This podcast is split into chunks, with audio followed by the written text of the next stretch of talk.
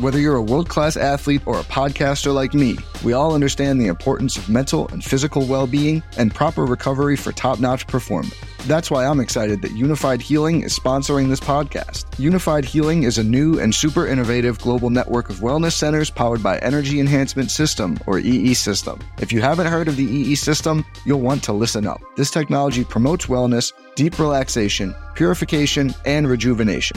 At hundreds of locations across the globe, access to a center is easy and affordable. Interested in experiencing the EE system technology for yourself? Go to unifydhealing.com slash bluewire to learn more and find a center near you. That's U-N-I-F-Y-D healing.com slash bluewire. No material or testimonials on the Unifyd Healing website are intended to be viewed as medical advice or a substitute for professional medical advice, diagnosis, or treatment. Always seek the advice of your physician or other qualified healthcare provider with any questions you may have regarding a medical condition or treatment and before undertaking a new healthcare regimen, including EE system. This is the Action Network Podcast. Oh,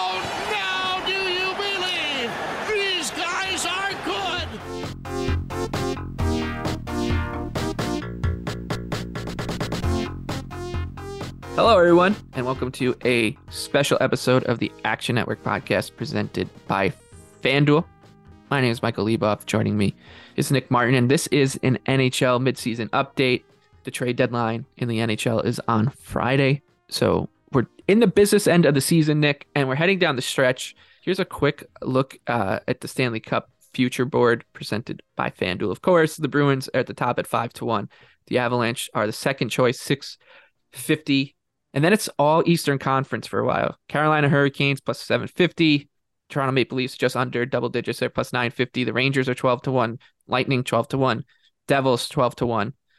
It's tough to find any kind of like true value here uh, because the deadline usually once a team makes a move, the number will either crash or it's already been kind of baked in because the bookmakers know that Timo Meier's going to the Devils, for example, or Patrick Kane and Tarasenko going to the Rangers, et cetera, stuff like that.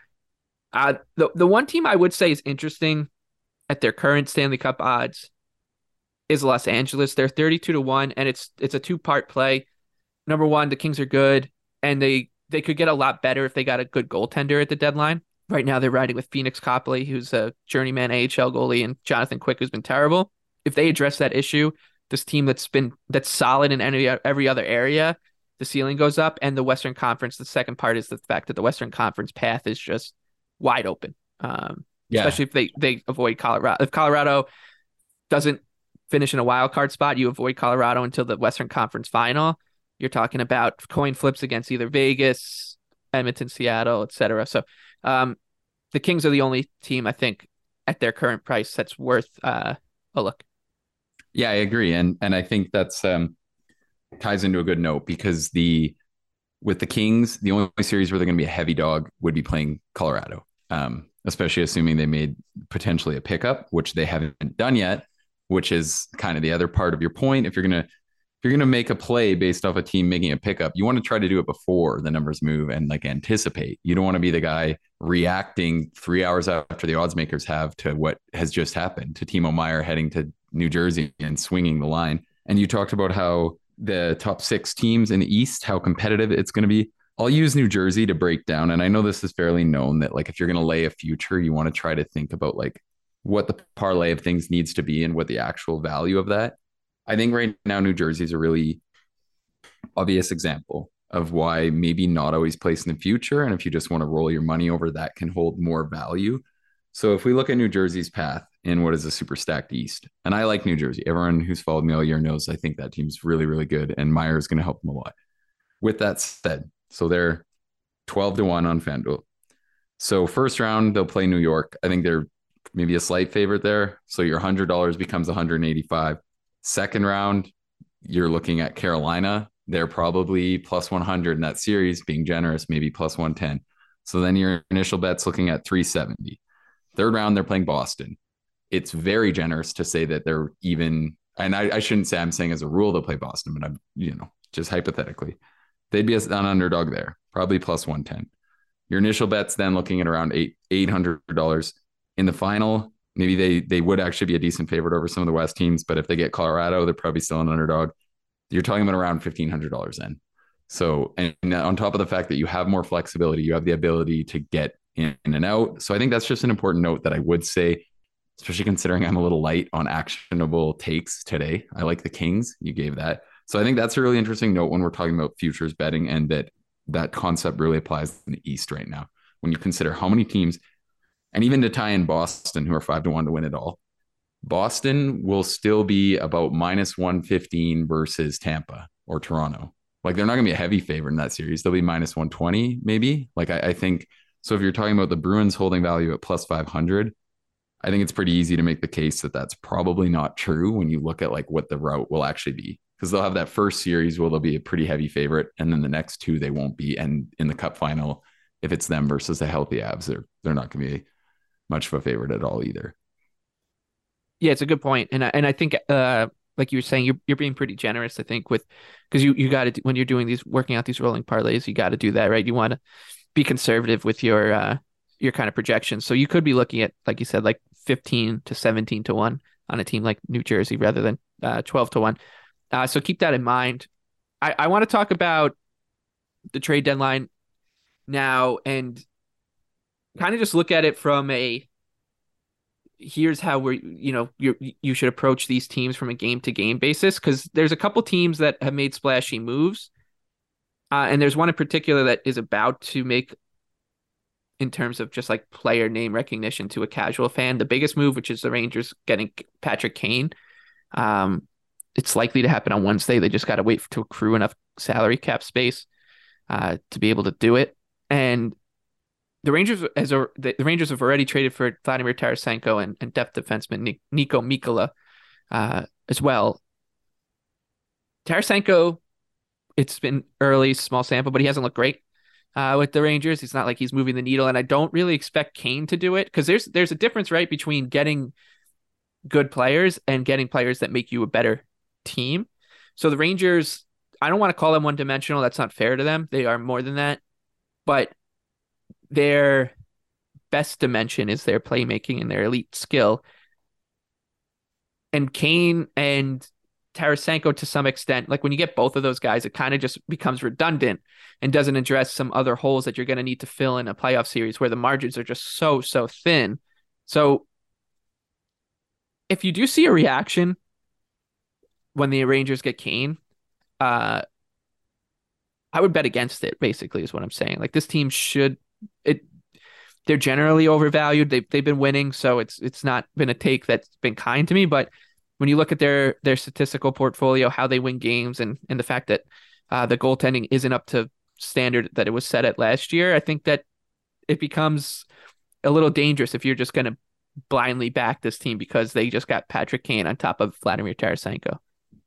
Yeah, and I, I, not to just always revert back to like my initial point here, but I do think you're going to want to keep that concept in mind with the Rangers here because think about their path. Even if they get Kane, it's not going to make them like a big favorite over Carolina or the Devils who just got Timo Meier.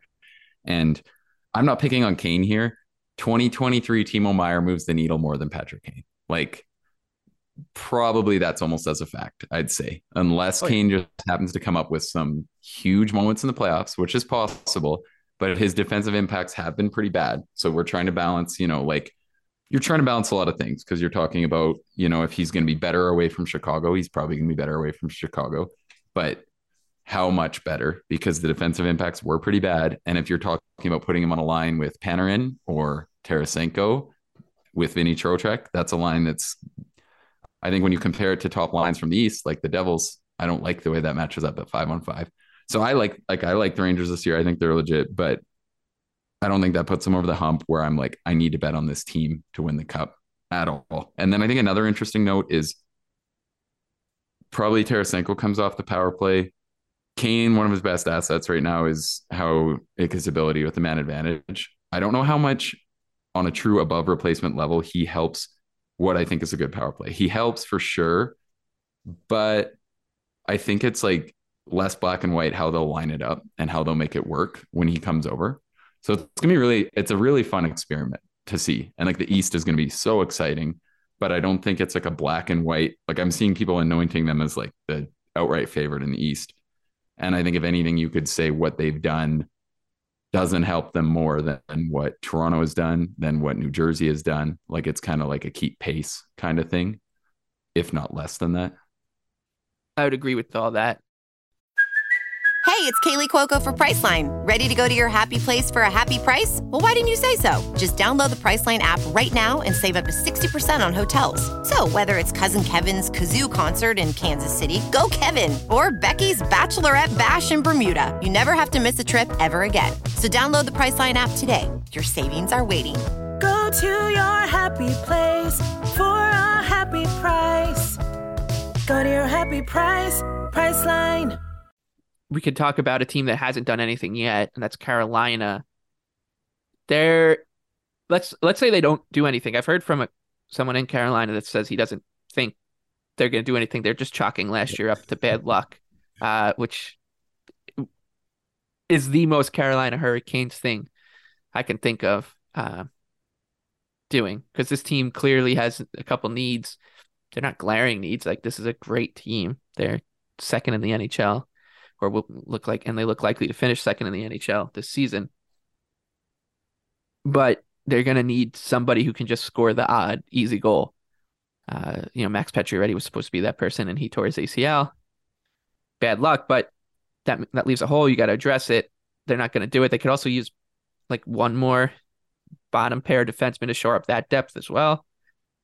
Uh, that said, I think that the like let's say the Hurricanes don't do anything. Like I could see them that number kind of getting a little longer on Carolina if they don't if they are the quiet team at the deadline and they don't do anything. Let's say like the Devils put some pressure on them and maybe we're all of a sudden looking at a a race between the two the Devils and uh, Hurricanes for the division and, and it's close already. But uh, if the Devils can like kind of catch Carolina and, and turn it into a race right now, Carolina is minus three thirty to win the Metro.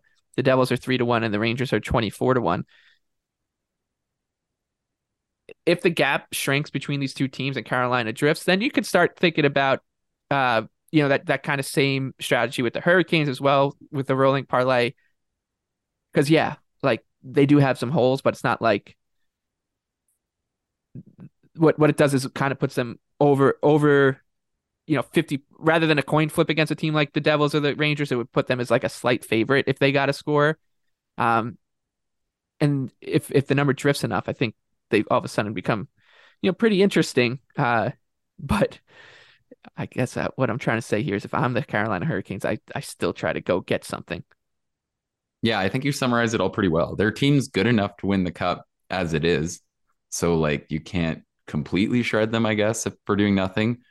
But I also think that shows that like you should be doing something when you're, you know, when their team's doing what it is. And it's not like this is even compared to say like Boston, and I think Boston still some clear holes, but they just they have places where you can point and say they could use an upgrade despite how incredibly good they've been. It's not like you're looking at their forward core being like, we could not possibly find a way to get like a, a second line center into this lineup or another quality scoring center or something like that into this unit. And and like I think a lot of things like I still don't love the way Kotkaniemi is going to match up in some of the roles he's going to play in the playoffs. So I think they're good enough to win the cup, but it is definitely a letdown if you're looking at that team and they don't end up doing anything. let's take a quick look at uh, make or miss the playoffs. It's the Eastern Conference playoff race is just. I mean, last year the the, the eight teams were set by basically Thanksgiving, so getting a playoff race that it's now. You know, you could still say it's six teams deep if you want to throw Ottawa in there for two spots. Yeah, the, the last two wild card spots. It's it's it's a joy. It's a just a real joy uh, to have a, a playoff race back in the East.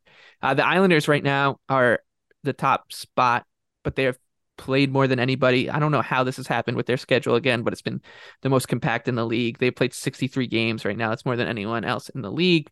They have 69 points. The Penguins have played 59 games, so four fewer, uh, and they're two points adrift of the Islanders. The Sabres, they've had that they had that snowstorm, so they had a couple games postponed. They're three points back of the Islanders with five in hand. The Red Wings also have five in hand. They're four, uh, excuse me, five points back. The Panthers, two games in hand on the Islanders and two more played than Pittsburgh, and they are three back of Pittsburgh, five back of the Islanders. The Capitals, I mean, if you want to call them still in it, they're five points back of the Islanders, but they traded away a bunch of important players and look like they're trying to do more of that. Uh, and then there's the Senators who are uh, on 60 points from 58 uh, games played. So they're nine back of the Islanders, seven back of the Penguins. Right now, the Islanders are still plus 162 to make the playoffs. They were three to one a few weeks ago. Then they trade for Bo Horvat, start playing better. Uh, and that's the same price as the Sabres. The Red Wings are longer at plus 350. The Senators are 15 to 1 to make it. The Panthers plus 240. The Penguins are minus 215 to get in. I think if you like a team to make the playoffs, I almost would just say to back the Penguins to miss uh, more than anything because they've showed some serious flaws. And I still think that this it should be closer to a coin flip than it is, considering their flaws, their goaltending situation, their age profile, and like their injury risk, and the fact that their their pedigree and their name recognition is being baked way too far into this number. So if you're gonna back, you know, Buffalo to make the playoffs at 166, instead of doing that, I would just take Pittsburgh at that same price, not to make it.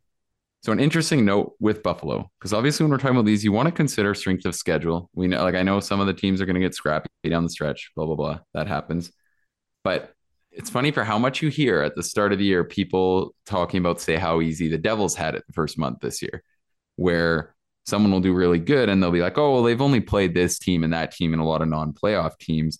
How little I think when you hear people talk about this playoff chase, you'll hear them mention strength of schedule, which is not that hard to look up and very relevant. Um, so that is one thing that concerns me with the Sabres. They have the third hardest schedule remaining based upon winning percentage of teams that they're facing. So that is relevant. That does make it a lot harder, obviously.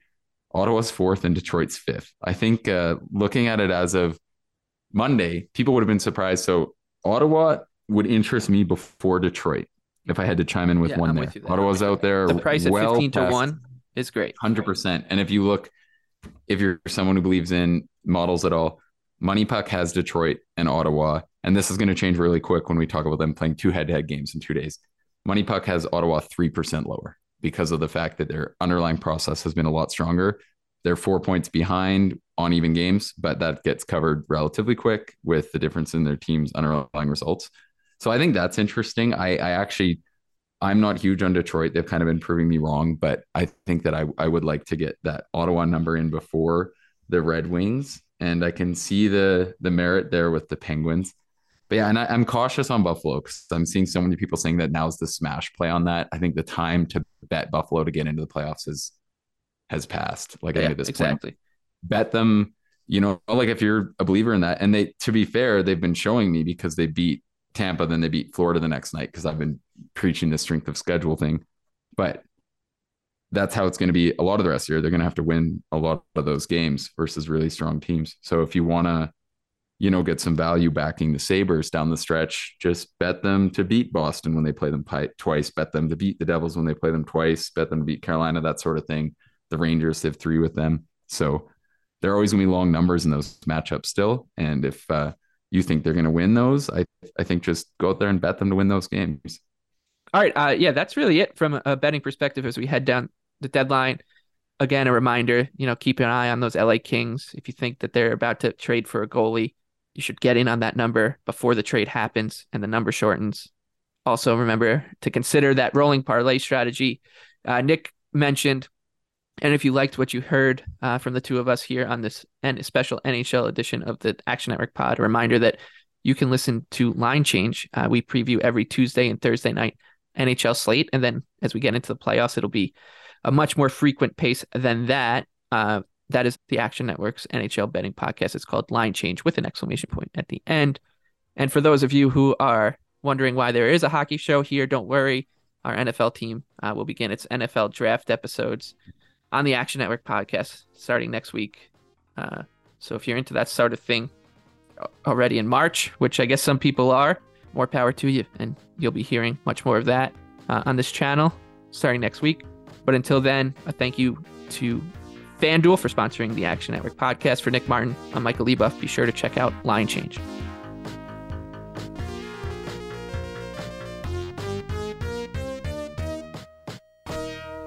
Action Network reminds you please gamble responsibly. If you or someone you care about has a gambling problem, help is available 24 7 at 1 800 Gambler.